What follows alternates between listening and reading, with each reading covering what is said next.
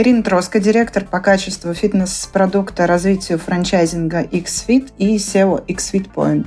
Ирина, очень приятно. Елена, у вас какой титр? Елена Преображенская, общественный деятель, предприниматель. Угу, прекрасно. Мы сегодня про бизнес-образование, про то, как бизнесу учиться, как его преподавать. И у нас в подкасте обычно есть оппозиция между какой-то одной стороной и второй стороной. И мы решили разделить э, роли в сегодняшнем подкасте на теоретиков и практиков.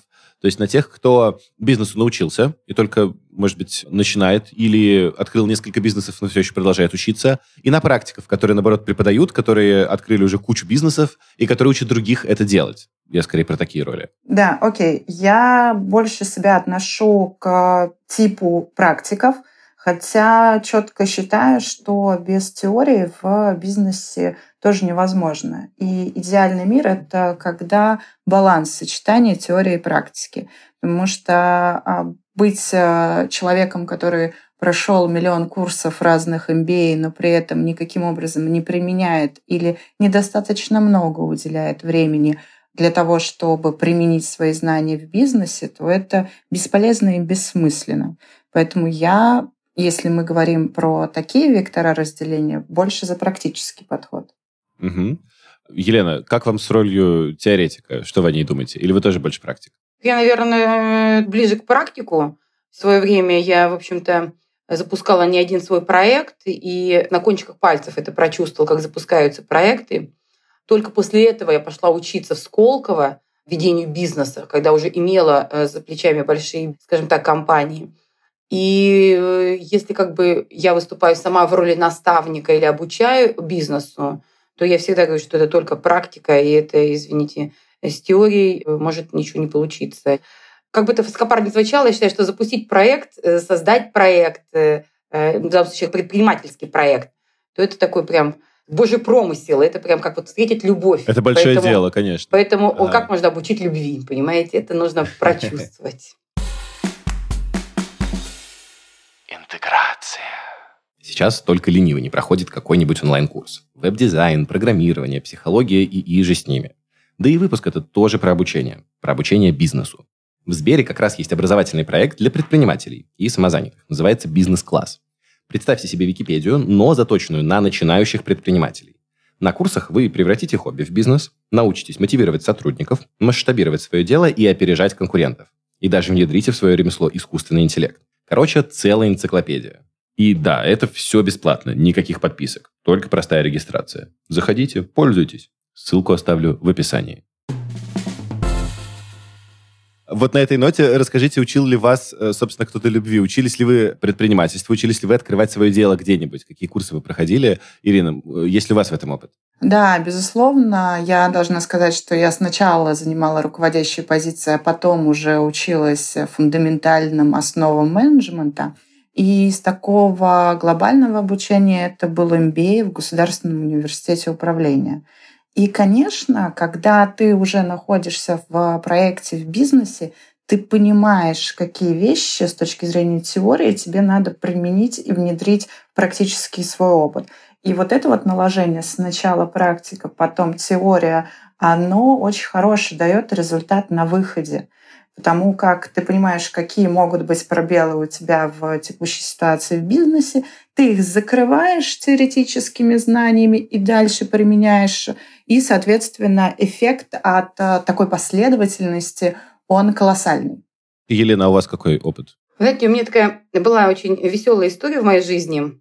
Я уже построила в тот момент компанию To Be Bright. Это была лидер рынка свадебной индустрии. Мы были, в общем-то, самой крупной компанией. И в какой-то момент у меня бизнес начал, мягко говоря, так подприседать. И я много что пробовала. И в какой-то момент я прихожу к своему супругу, говорю, Сереж, помоги мне э, разобраться. Ты в финансах силен, что я делаю не так? Да, я много что перепробовала. Он говорит, ну, покажи мне свою АПУ. Я говорю, что проси меня показать? Он говорит, АПУ. Я говорю, а что это такое? Он говорит, подожди, я не понял. Ты ворочаешь миллионами и не знаешь, что такое АПУ? Я говорю, нет, не знаю. И я подумала, ой, так может быть дело в том, что я не знаю, что такое АПУ. Я пошла изучила. Конечно, я узнала, что такое АПУ, отчет о прибылях и убытках. Причем я могу сказать, мне не нужен а никакой АПУ. Я, в принципе, э, прищурив левый глаз, могу сказать, что с вероятностью 7-10%, какие у меня показатели по каждому месяцу. У меня, значит, такой был простой линейный бизнес. После того я обучилась а, АПУ, и не только АПУ я обучилась, а много чему. Но дела в компании лучше не стали. И в какой-то момент я все училась, училась, училась, училась. И в какой-то момент у меня, знаете, такое приходило какое-то такое ощущение, я думаю, господи, какое-то сплошное горе от ума. То есть чем больше я узнаю, тем хуже у меня идут дела в компании. Интересно. И как потом показал мой опыт, знаете, а вот это в мой, скажем так, порыв, вот этот горе от ума, он не, не был лишен основания. Знаете, вот предпринимателю, в данном случае я такой втапливаю именно за предпринимательство, да, да очень важен этот кураж. Угу. Очень важен вот этот вот полет фантазии. Очень важно вот это вот, вот то самая любовь, о которой я сказала. Ее мозгами прочитать невозможно. Ну, невозможно, знаете, сегодня я одену вот эти вот сандали, вот эти гетеры, вот эту шляпу, и мне со мной сегодня случится любовь. Это немножко что-то другое.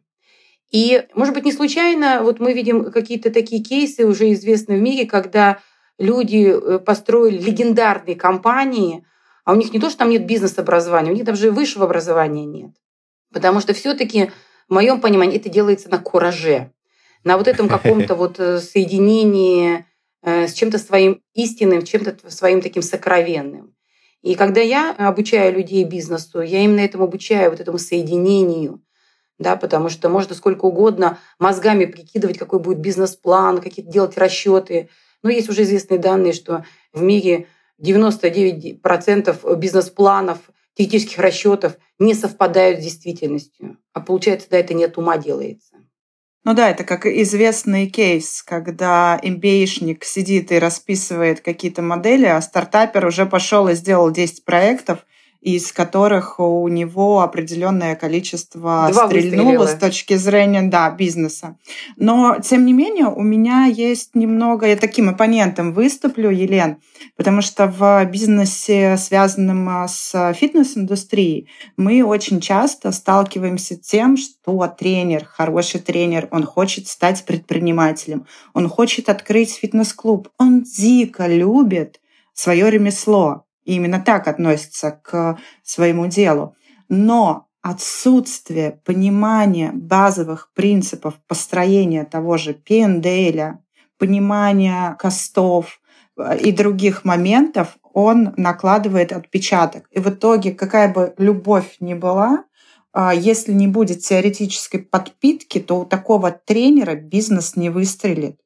И наоборот, мы, когда в бизнесе сталкиваемся с необходимостью обучать таких начинающих людей, то в первую очередь перекладываем им мозги и говорим, окей, любовь — это круто, это замечательно, это супер, без этого я тоже соглашусь, невозможно двигаться вообще в любом деле, но давай перекладывать э, любовь в цифры каким образом можно монетизировать, каким можно образом оцифровать все твои, в том числе и действия, и бездействия. Поэтому вот в моем опыте одной любви недостаточно. Спасибо, да, Ирина. Я э, в чем-то с вами согласна, а в чем-то, может быть, не очень, потому что, в принципе, такая компетенция считать цифры, она э, приобретается с рынка, потому что все-таки, в моем понимании, если мы говорим о человеке, который создает проект, и он главный такой драйвер, а это все происходит на его энергии, на его вот этом вот запале, на вот этой его любви, на вот этой страсти.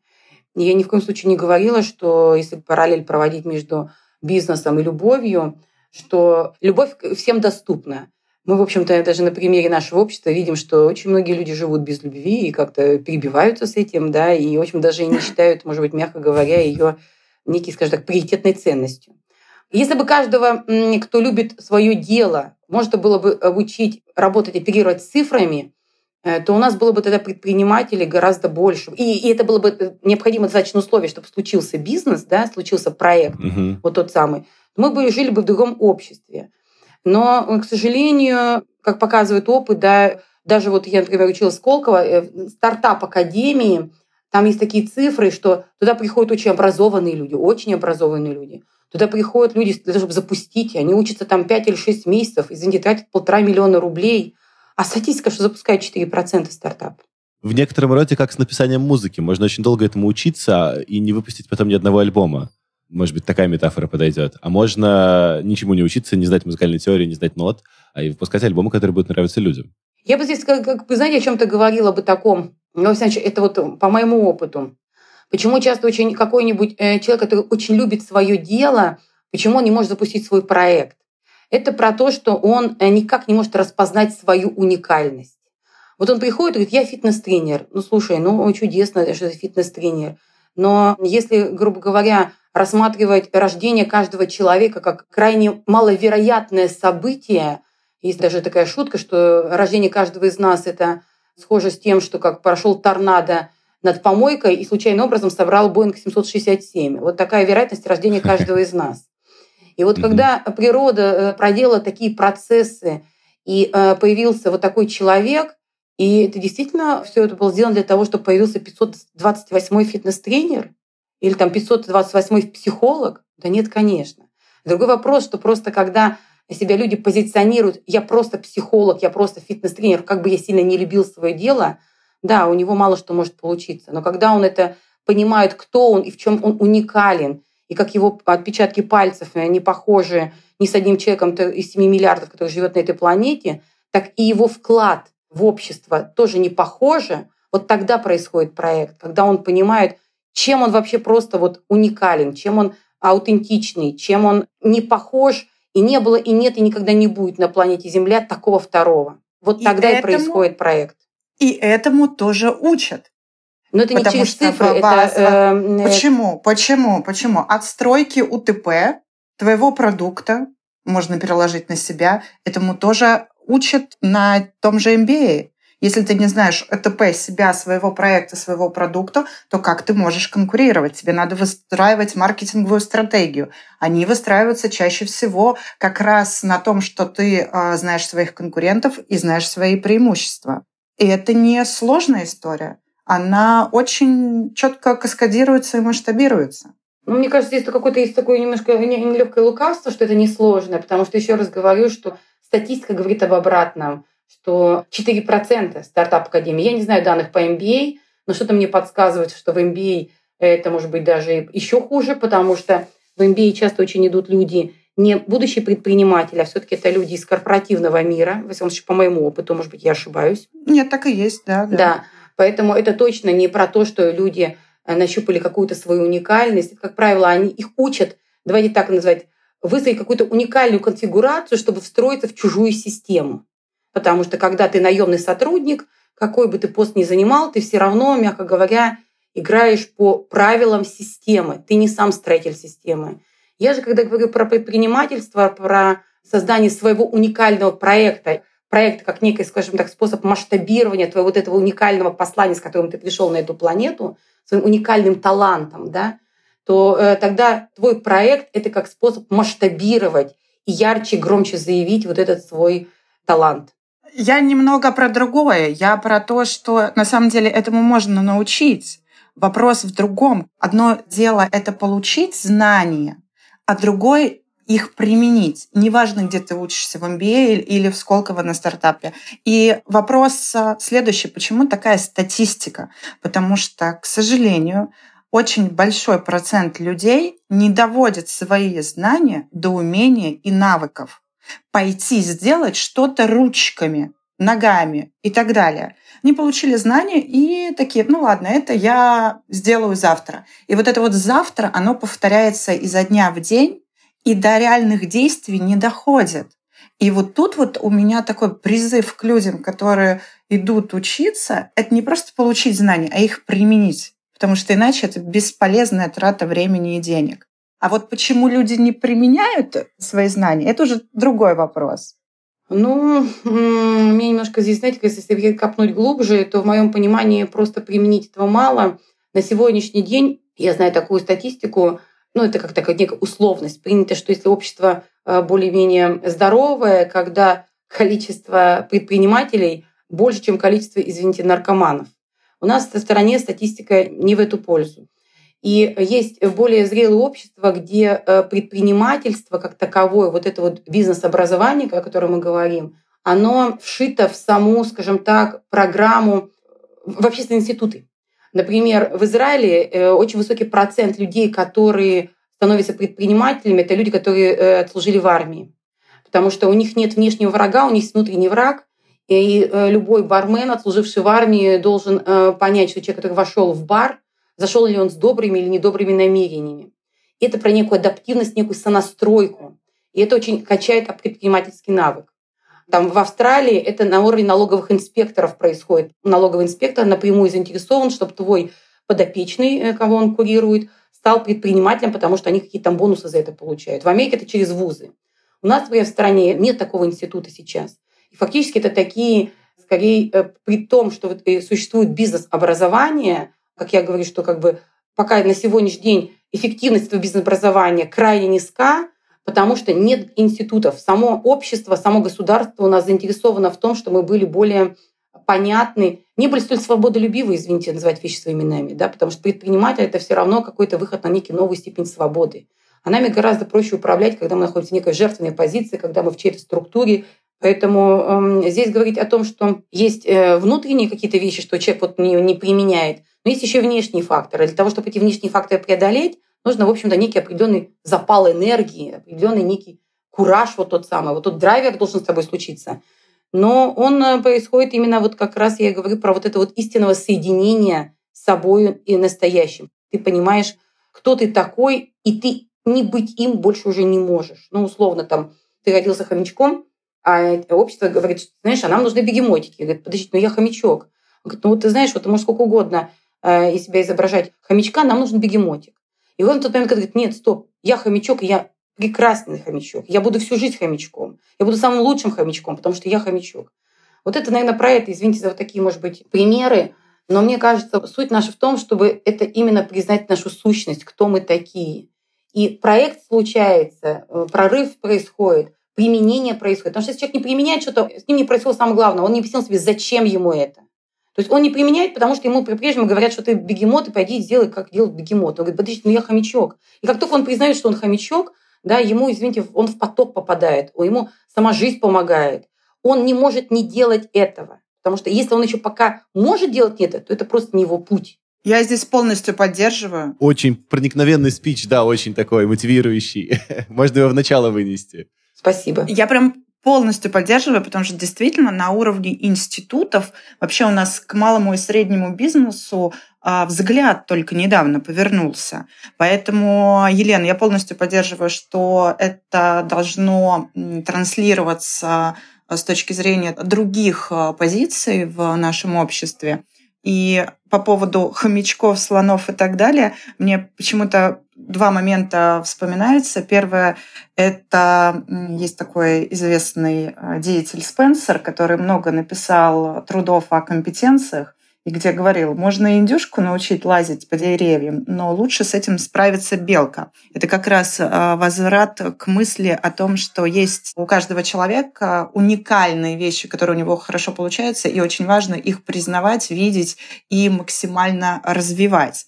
А второе, почему-то эмоции вызвала ваша фраза про животных. Вспомнила мультик э, «Ледниковый период 2», где был мамонт, э, который выжил, да, и да, вдруг да, он встречает второго мамонта, девочку, которая тоже выжила, но она считает себя опоссумом. Вот, вот, вот. Вот, вот, вот, да, да, да, да, да, это про это. Да, чудесный пример. И действительно так и есть. Но, наверное, в этом сейчас не, не самая простая ситуация, потому что, к сожалению, роль государства в нашей жизни усиляется, и насколько нужны государству такие свободолюбивые люди, я не знаю, честно скажу. Поэтому здесь, наверное, чтобы не пенять на какую-то внешнюю среду, здесь это опять же все в ответ внутри нас. И когда мы, мягко говоря, начинаем слышать и слушать себя, начинаем, в общем-то, настраиваться с собою, уже никакие внешние факторы не могут нас остановить, потому что этот порыв невозможно остановить. Порыв, вот это вот желание проявиться, проявить и заявить именно то, что кто ты есть, да, прокричать всему миру.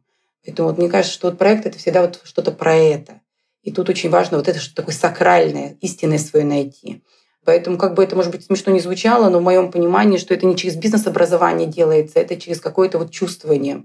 Мне очень нравится, есть такой Артем Агабеков, он основатель сообщества «Люби то, что делаешь». Он такую фразу сказал, прямо она мне очень нравится, я ее часто цитирую. Мы живем в мире, где такое количество событий в единицу времени, что больше умом прочитать влияние одно на другого невозможно. Ну, условно, как бы, да, ты выбрал желтый и синий, они вместе сложились, дали зеленый. Ты сидишь, возмущаешься, говоришь, подожди, я зеленый не выбирала. Говорит, нет, ты просто не учел влияние желтого и синего, что они дадут зеленый. Так вот он говорит, умом прочитать невозможно, их можно только прочувствовать. И вполне возможно, что вот то, что сейчас происходит, вот это то, что сейчас говорят, что там всякие эры водолея, какая-то женская сейчас идет энергия на планете, это как раз прочувствование, что энергия ума, она чудесна, как еще Эйнштейн говорил, э, наш мозг хороший тактик, да хреновый стратег. Но мы же в обществе возвели наш ум, и вот это вот все, вот это вот через эти цифры, через это какой-то прагматичный расчет, пытаемся все просчитать умом. Но это все от страха, а не потому, что мы как бы очень мудры. Интересный эзотерический заход в предпринимательство, да, такой с другой стороны, про эру Водолея. Ну, а как по-другому? Мы же, как говорится, мы же должны быть в тренде. Подкаст записываем, подкасты тоже Да, да, у нас подкаст про тренды, между прочим, да. Ну, эра Водолея очень нам подходит. В итоге, давайте резюмируем наш поток обсуждений. Бизнес-образование нужно, но оно не панацея. Правильно я вас понимаю? Однозначно. Ирина, Елена. Да. Да, то есть оно направляет что-то внутри, организовывает внутренний порыв, но само по себе порывом служить не может. Либо оно, знаете, как лишний раз показывает, что ответы не там.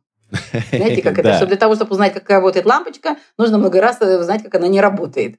Вот порой иногда не знаешь, что тебе помогло, как говорится, счастье или несчастье. Вот иногда порой нужно сходить на бизнес-образование, чтобы понять, не там ответы.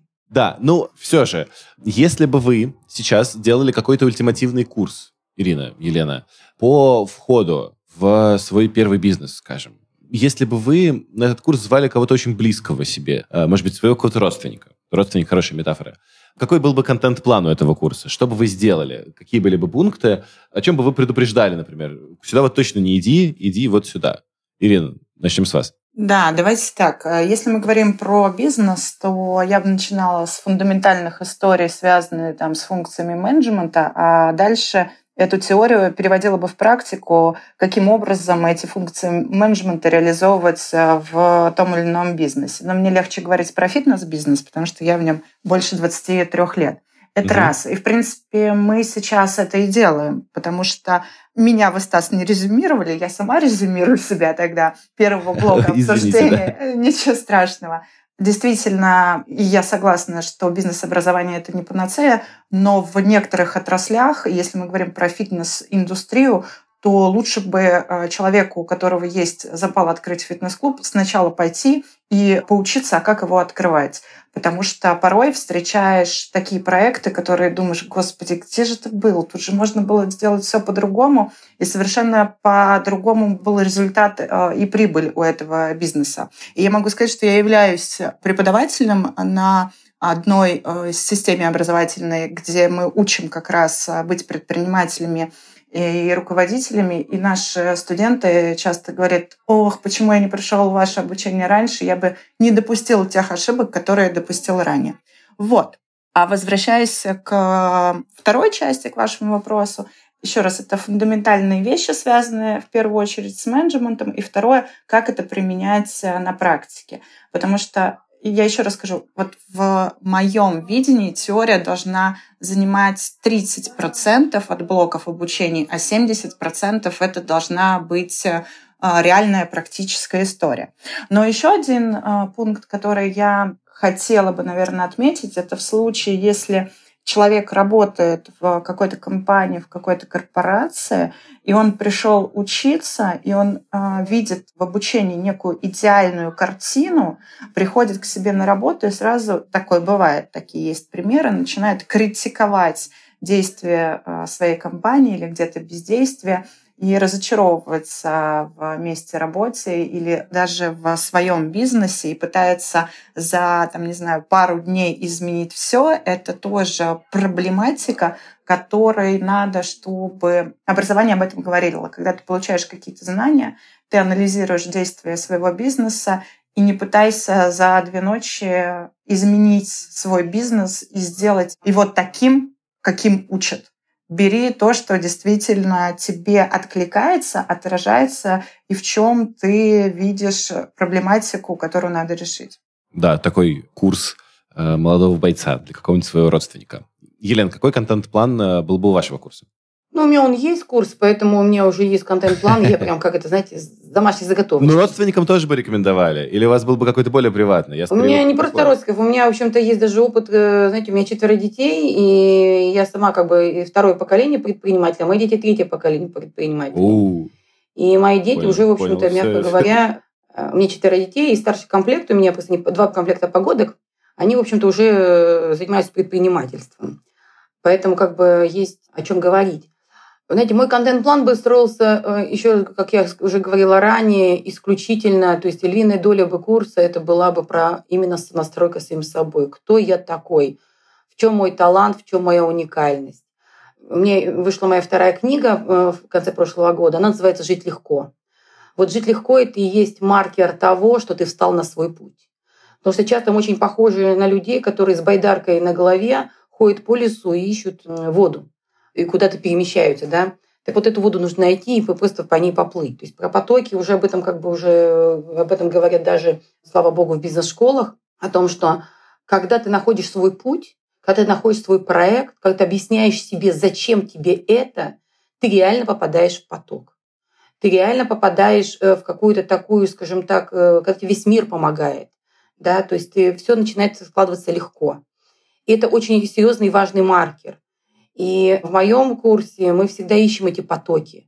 Потоки, где когда-то либо, там, не знаю, ты получал признание, ты получал потоки, какие-то финансовые вознаграждения, ты получал какой-то, скажем так, просто некий запал энергии, который понимал, что, ой, ты знаешь, вот этим готов заниматься просто вот э, днями, ночами, и даже за это платить не будут.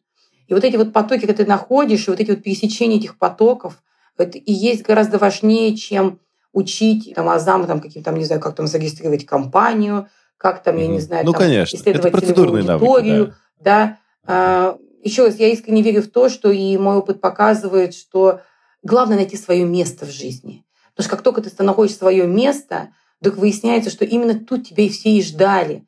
И э, внешний ресурс, он всегда подтягивается по мере готовности внутреннего.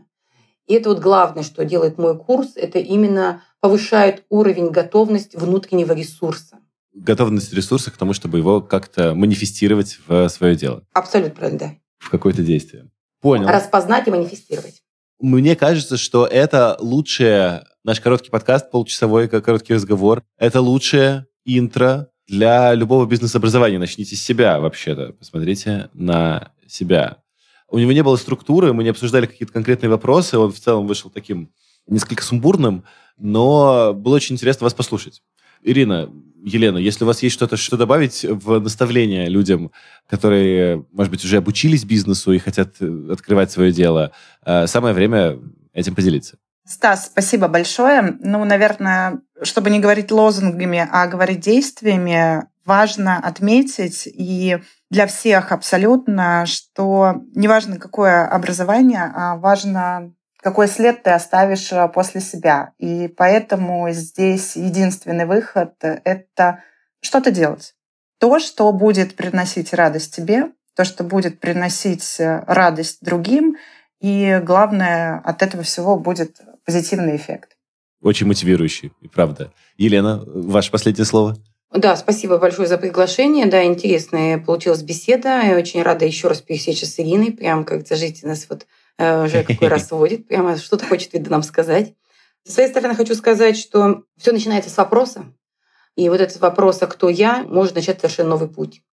И э, закончить хочу словами поэта Руми, который говорит, что это большое счастье петь свою песню, как птица, не обращая внимания на то, кто тебя слушает.